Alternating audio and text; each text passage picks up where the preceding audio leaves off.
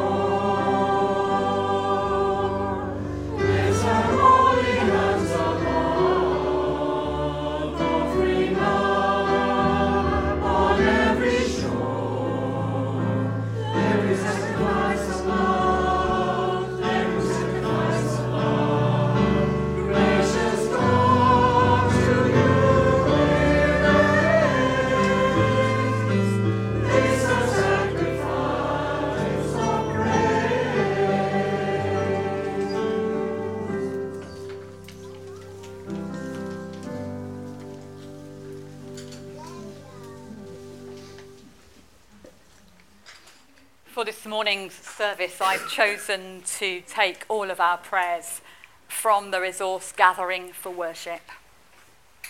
And after I have led us in a gathering prayer, then of course, as is our custom, we'll join together in the Lord's Prayer in our own first languages, and it should be quite a good blend this morning. So let's pray together. Walk softly as you come here, for this is holy ground.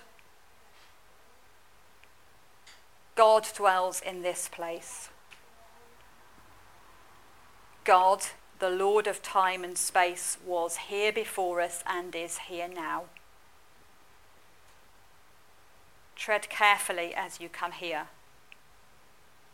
for this is holy ground.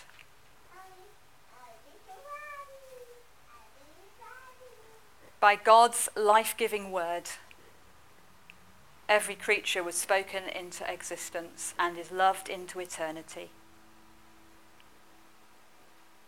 God, the Lord of abundant life, was here before us and is here now. Walk quietly as you come here, for this is holy ground.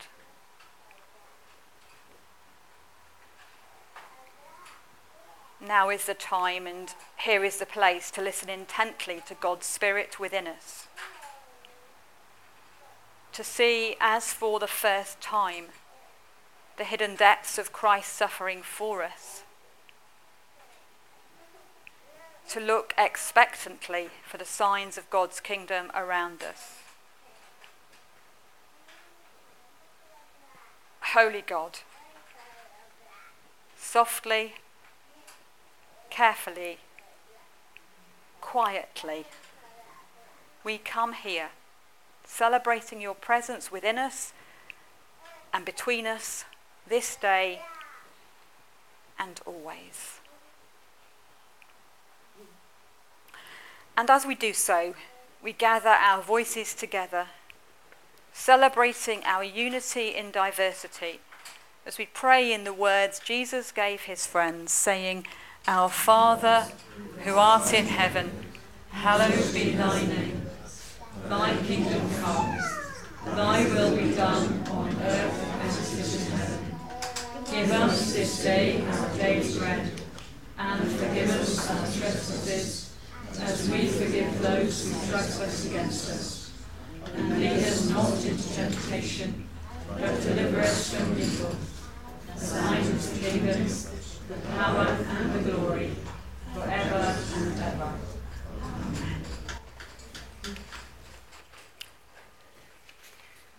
So today we're going to have a little bit of a quiz. I think the people who told me they particularly liked quizzes aren't here today. Isn't that just the way of things? Never mind.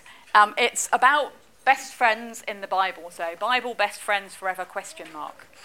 So what I'm going to do is I'm going to give you some clues and see if you can work out or guess who it is I'm talking about. So the first one. 2 young men, one of them was the son of the king, and one of them was a former shepherd who would become the next king. Jonathan and David. Jonathan and David, it was indeed, yep, David and Jonathan. And they had a very, very special friendship. Theirs is a friendship that is used very often to talk about what is possible for a relationship that's not a marriage-type relationship, a relationship of 2 people who just love each other as they are, and things like gender and sexuality become irrelevant. It's just 2 really, really, really good friends. It's not an entirely happy story, but it is a wonderful story of friendship. Another 2 men, one of them is older and one of them is younger. They had quite similar names, and both of them were prophets.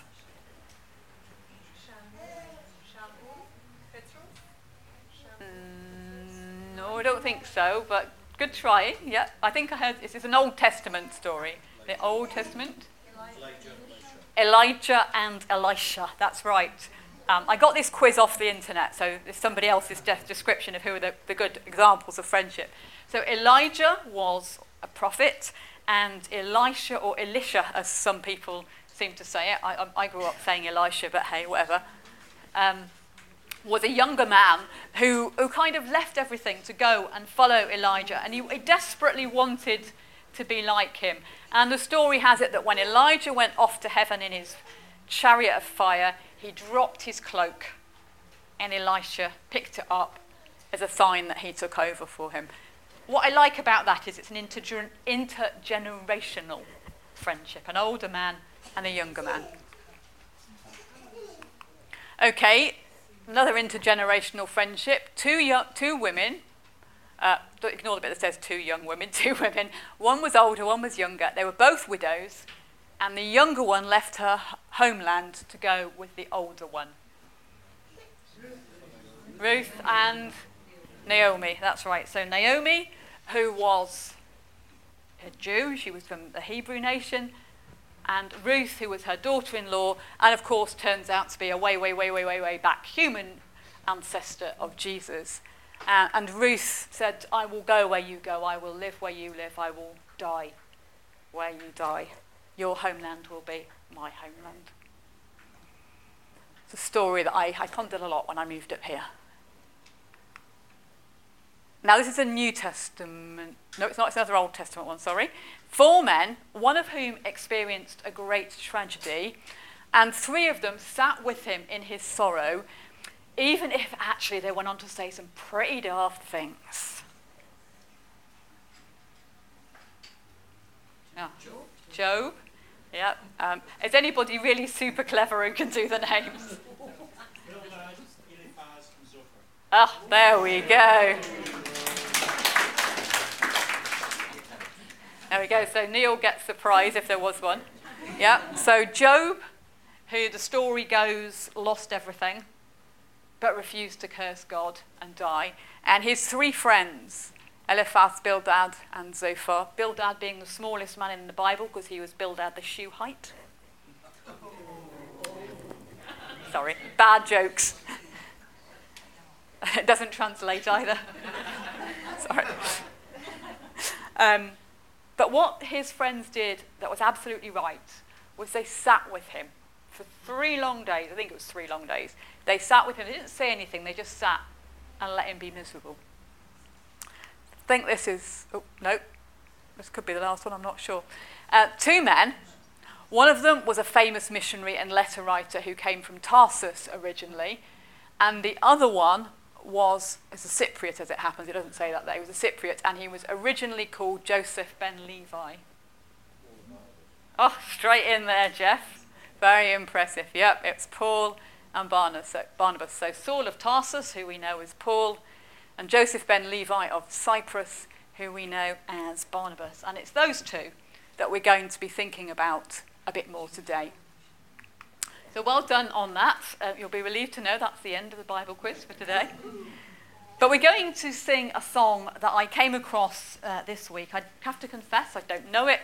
I had to do a bit of research to get hold of the music. Somebody eventually sent me a photograph of a page in the book that it's in, because the book's long since out of print. But I like the words. Jesus is the best friend.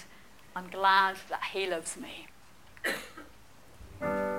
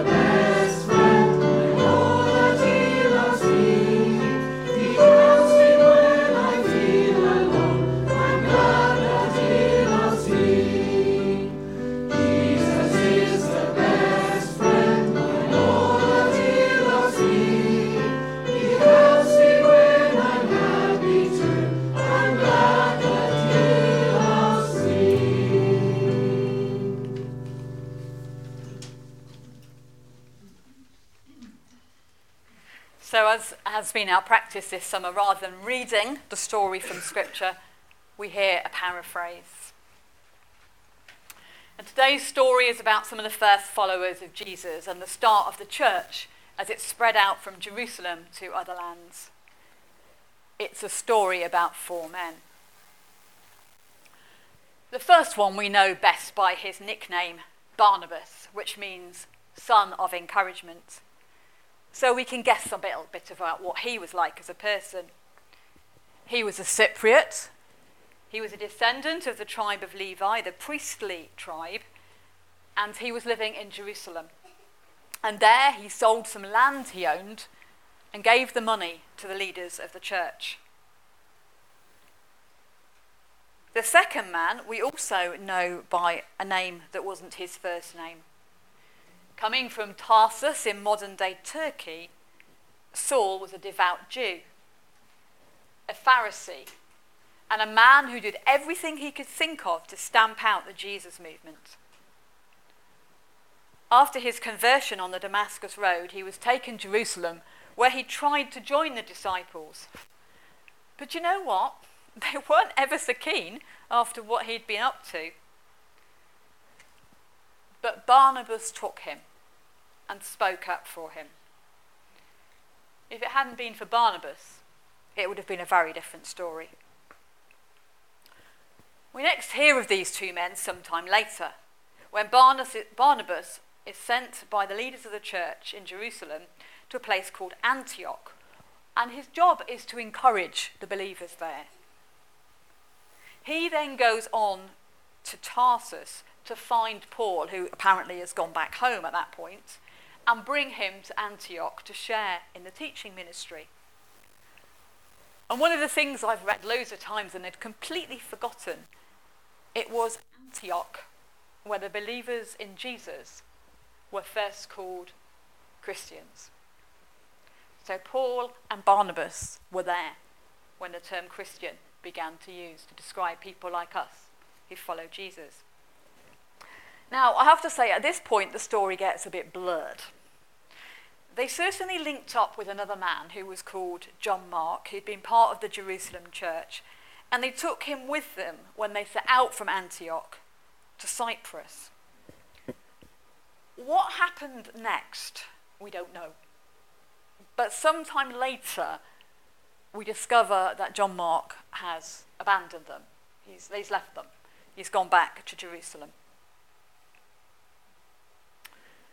But the church continued to grow, and there were Jewish believers and there were Gentile believers, and people began to ask questions about what it was okay or not okay for them to do. There was a big discussion about whether men who were Gentiles should be circumcised, because after all, Christianity at that stage was still within Judaism. There were questions about what they could eat and what they couldn't eat. So Paul and Barnabas came back from Antioch and Cyprus and Tarsus, where they'd been, and met with Peter and the other leaders to discuss what they should do.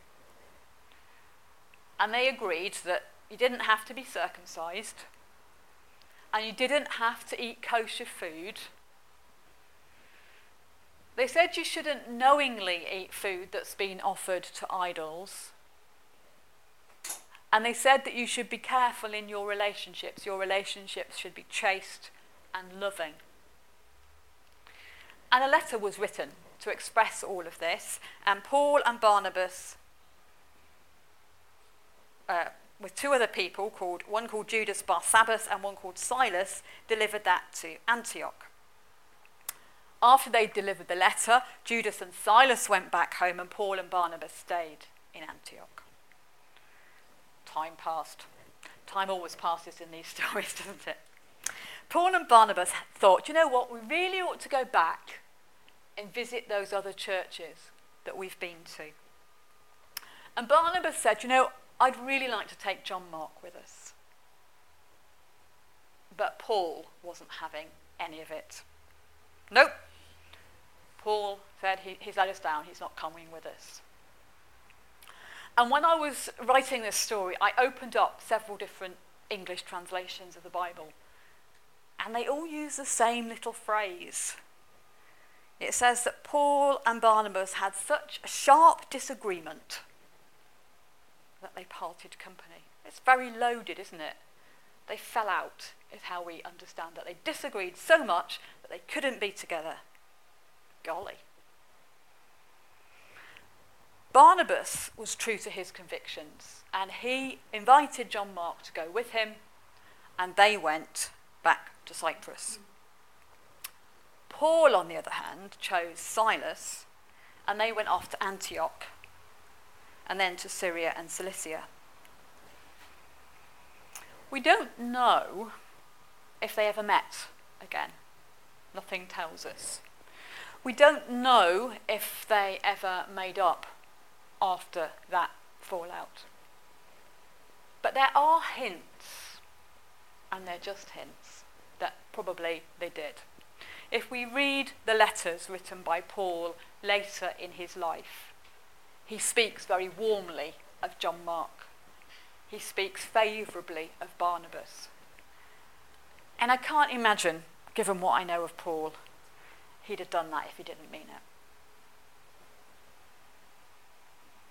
But the gospel work continued. The work that these four men were involved with continued, and it continues to today. We're going to have an opportunity to think some more about that story, but if you want to do something different, we have all sorts and sizes of stuff in that room. Mostly, it has to be said, geared to younger rather than older, but that's fine. We have some questions at the back and some paper and crayons if you want to doodle. But we're going to have some music so we can just sit quietly and reflect on that story before we move on into a spoken reflection.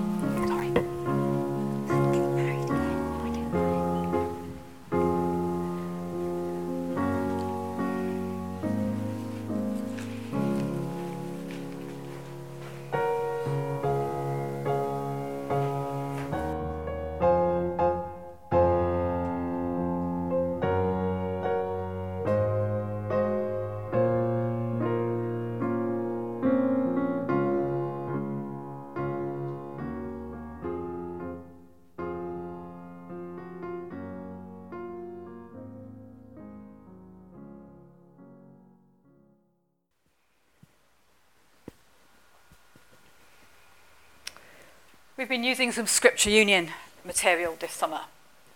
I'm looking at the idea of teams, and I think that's really helpful, and it's also been challenging. And the story they take us to this week is one that recognises the reality that children squabble and fall out, both at home and sometimes with their friends. And they use the story of Paul and Barnabas to help children to explore with some degree of authenticity the uncomfortable reality that choosing to follow Jesus, that being part of his team, doesn't make all that go away. And I think that is healthy, and I think it is valuable, because there is a myth that we can subscribe to that Christians have it all sorted and we never have any niggles or arguments or fallouts. Over the years, I have, in conversation with other ministers, heard many of them tell me how they hate Sunday morning because they and their family have sat around the breakfast table and there's been an argument with their partner. And the kids just will not behave and will not put their shoes on and will not get ready for church. And yet they arrive at 10 o'clock or 11 o'clock and they paste on a smile and say what the gospel tells us. And I think that's true, not just for ministers, that's true for many of us. One of the things that I think has struck me, particularly of late, is the reality that I've actually spent most of my life living on my own. So I don't get that rough and tumble. I don't have the little niggles and the little squabbles that keep me grounded and remind me I'm not right and neither is anybody else. So if I have a disagreement with somebody, it blows up in my head and becomes something bigger than it should. And because I'm being honest, I've had some struggles with my family of late, because we don't all see eye to eye. And on Wednesday, I'm going down to Northampton to bury my mum's ashes on my own. So for me, working with this story this week has been challenging and uncomfortable, but it's also been healthy, and I hope I've learned from it. I've written quite a few sermons this week and torn them up. They weren't actually quite suitable for using. But what I want to say at the start is all of that has reminded me that I hear the stories from where I am in life, as do we all. We can only hear the gospel stories, the Bible stories, where we are and how we are, and how I'm feeling, how we are feeling, inevitably affects what we hear and how we hear it.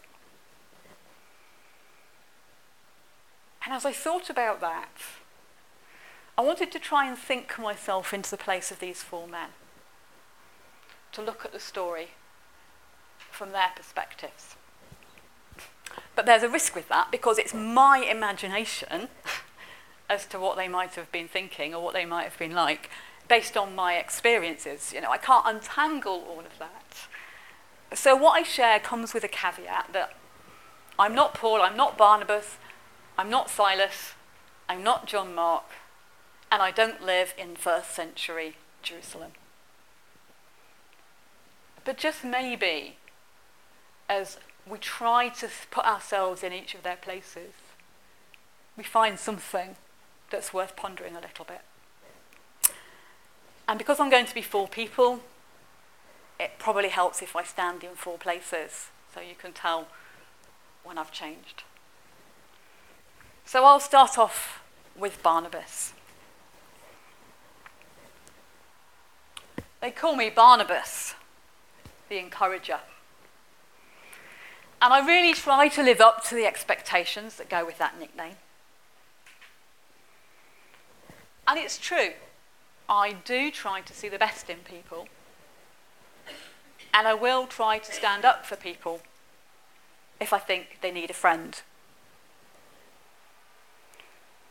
I did that with Saul, or Paul as we call him, when he arrived after his conversion to the way.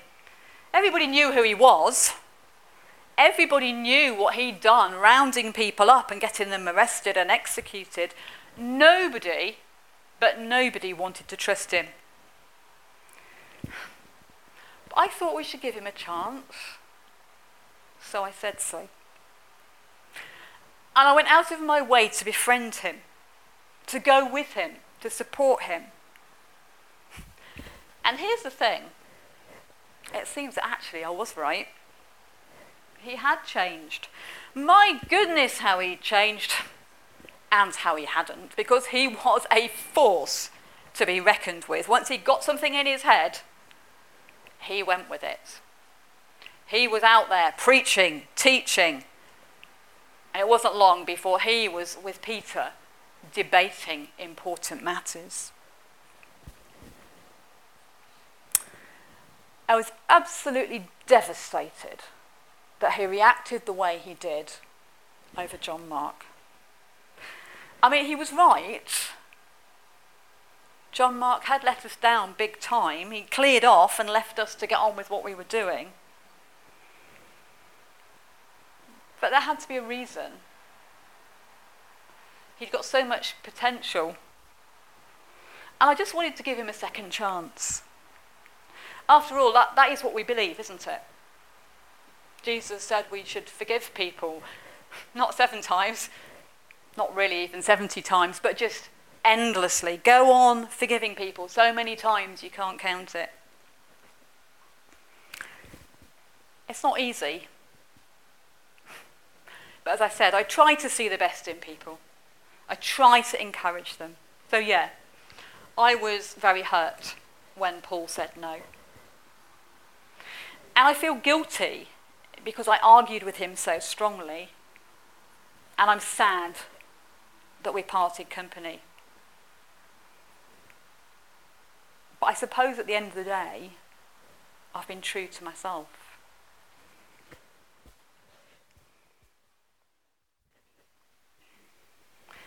You need to understand what it's like for me, Paul, the one who has become this big character in the story,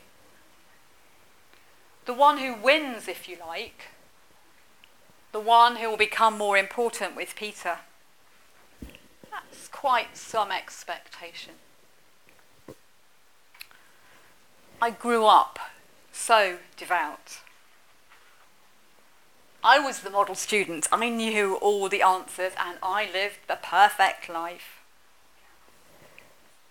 I thrived on the praise of others. And yes, I became determined to stamp out anybody who didn't conform. And then came that total turnaround.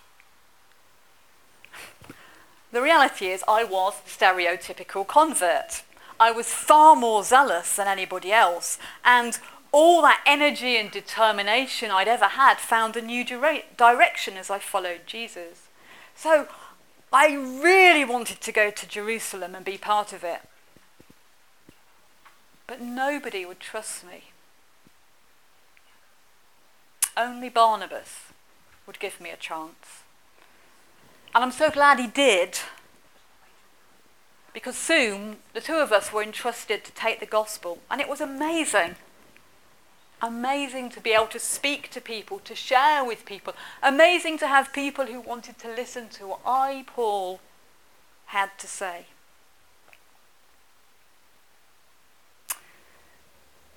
We took with us a guy called John Mark. Well, frankly, he turned out to be a liability. He left us high and dry, and he went home. Not a word of explanation.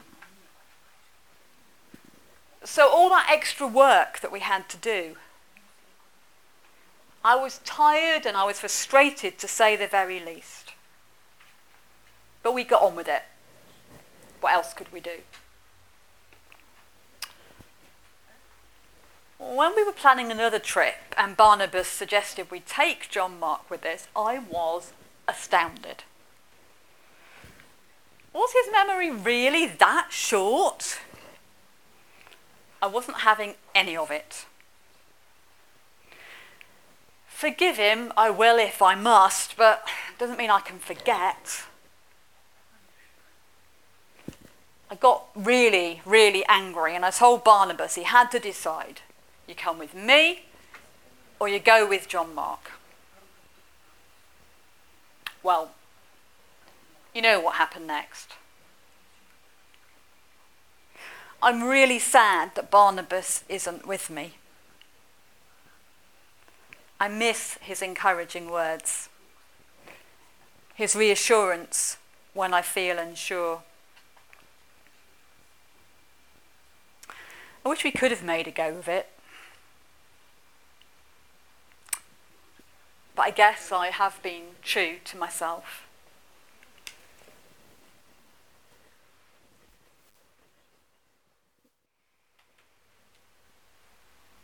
Okay, I'm the one that messed up. I'm the one whose decisions and actions led to the fallout between Barnabas and Paul. I am so not proud of that. I've been so excited when they invited me to join them. It seemed like the adventure of a lifetime. And we saw some amazing things, we experienced some amazing things. But it was hard. I missed my family. I felt inadequate. It all got too much and I ran away. A long lonely, guilt-ridden trip home, trying to work out how to explain all this to the people who trusted me. So when Barnabas suggested giving me another chance, it felt amazing. This time I wouldn't let them down. I'd learned so much. I like to think I'd grown up as a result of my experiences, and I really, really wanted to make a go of it. But Paul said no. He didn't do second chances, it seemed, at least not for me. Maybe he was right. Maybe I wasn't cut out for this style of missionary work, but I was so disappointed. Then I heard that he and Barnabas had fallen out, and it was over me. It was my fault, or at least that's what he thought. There were many sleepless nights, I can tell you. So when Barnabas said, "Come with me," and we set off together, I was determined to get it right this time. And you know what? It was actually good. It wasn't what it could have been if we'd gone with Paul. It's not what it might have been if I'd never messed up. But yeah, it was good. I regret the hurt and the disappointment my actions caused. But I have learned from them. And I think I have been true to myself.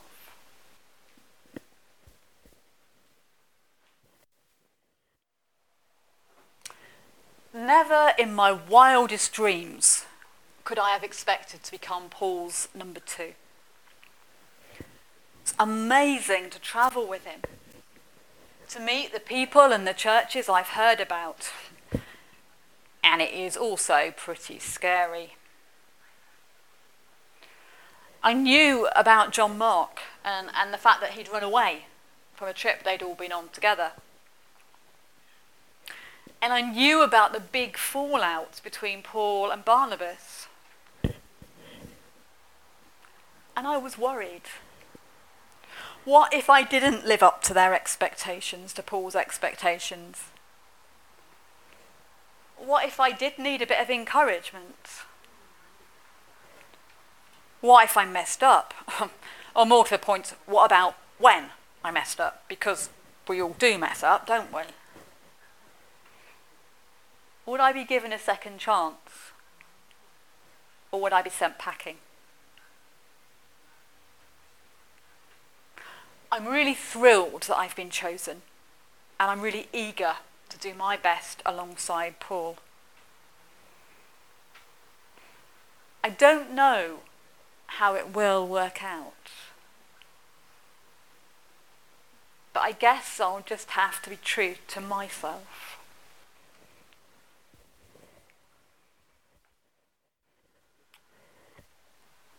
So 4 men, none of them perfect.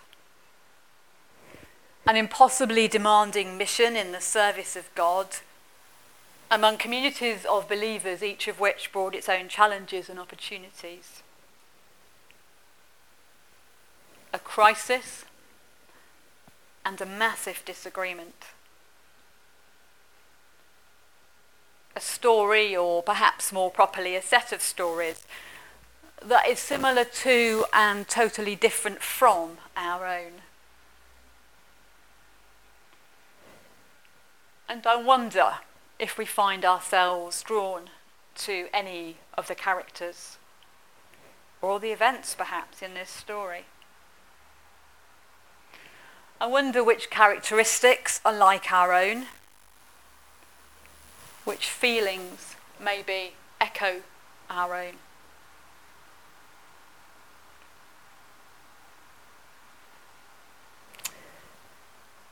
If there is a theme in this story, then maybe it's just to say that nobody is perfect.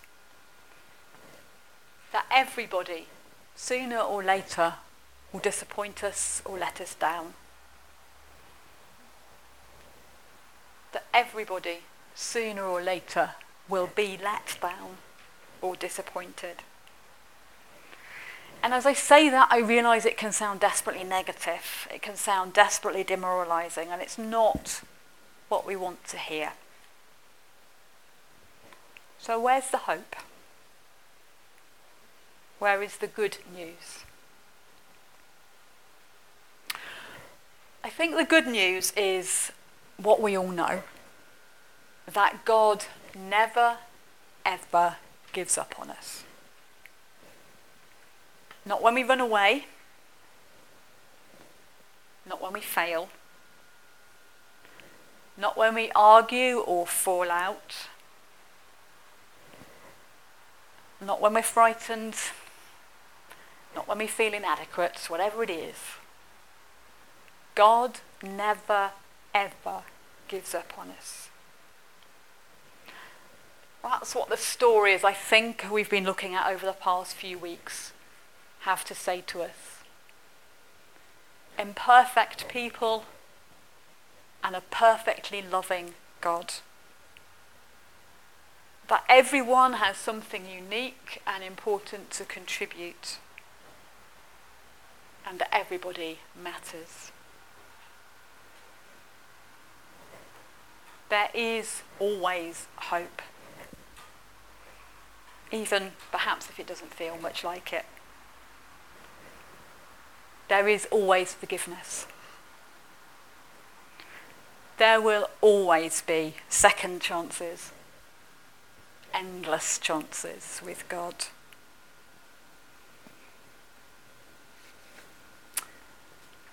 And as I think about our church,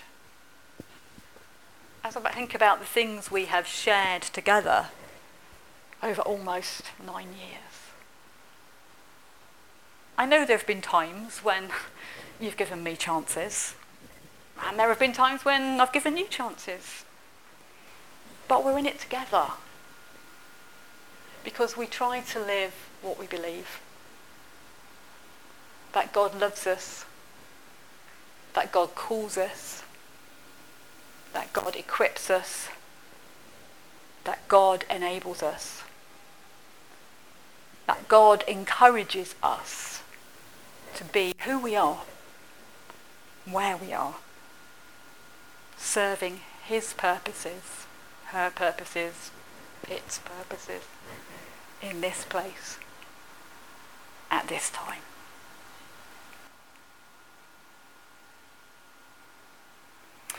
In a few moments we're going to sing a hymn, which is well known, that asks God to forgive us our foolishness and to reclothe us in rightful minds. And it's a hymn I've loved since childhood, but it was one I always heard as being about being forgiven for sin, really, for the things I'd done wrong. But perhaps there are other ways we can hear it. Perhaps there is a foolishness of being hard on ourselves, a foolishness of feeling inadequate or unloved or unlovely or whatever it is. So before we sing, we're just going to take a minute or two of silence to open our hearts to the God of eternal and unending love, who longs to bring us to health and hope and happiness.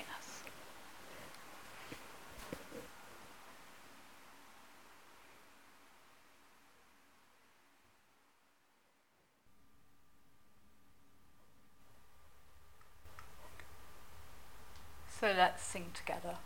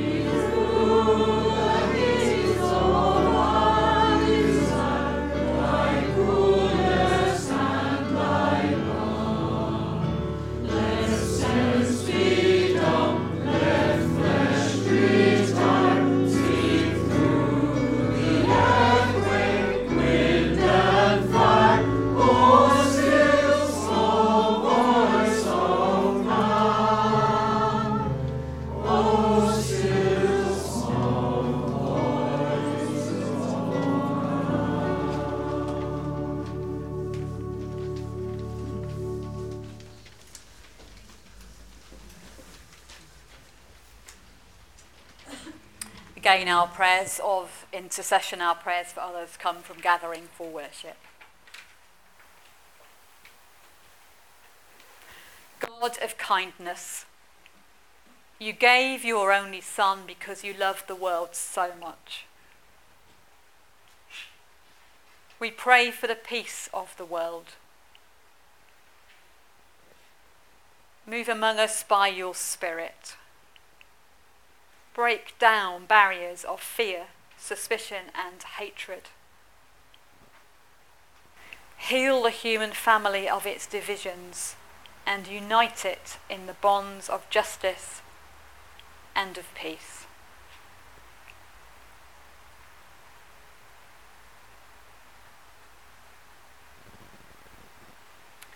We pray for our country and the countries we grew up in, if they are different. Enrich our common life. Strengthen the forces of truth and goodness. Teach us to share prosperity, that those whose lives are impoverished may pass from need and despair to dignity and joy.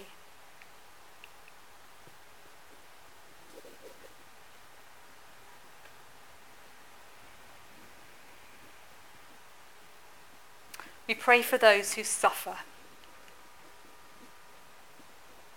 Surround them with your love.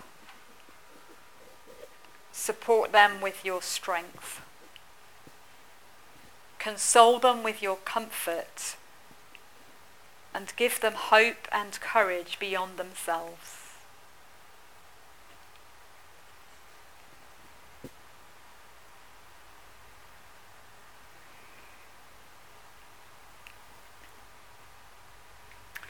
We pray for our families, for those whom we love. Protect them at home. Support them in times of difficulty and anxiety, that they may grow together in mutual love and understanding, and rest content in one another.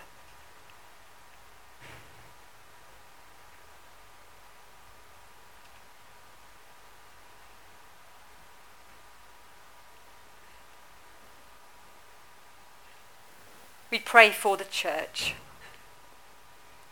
Keep her true to the gospel and responsive to the gifts and needs of all. Make known your saving power in Jesus Christ by the witness of her faith, her worship, and her life. Amen.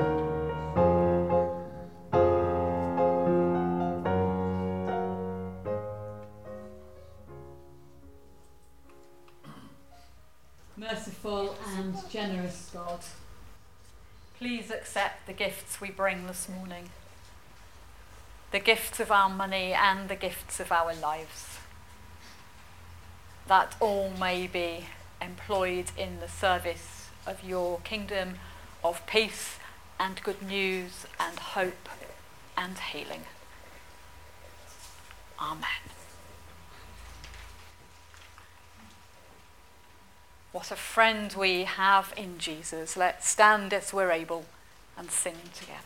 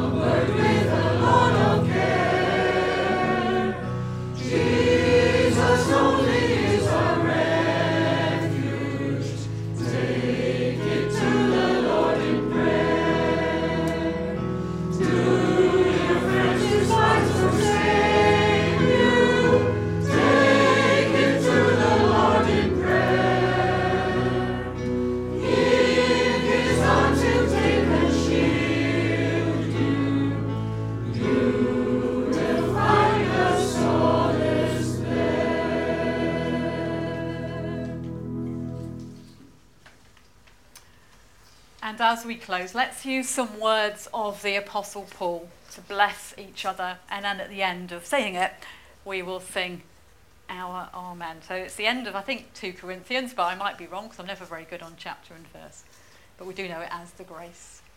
May the grace of our Lord Jesus Christ, the love of God, and the fellowship of the Holy Spirit be with us all.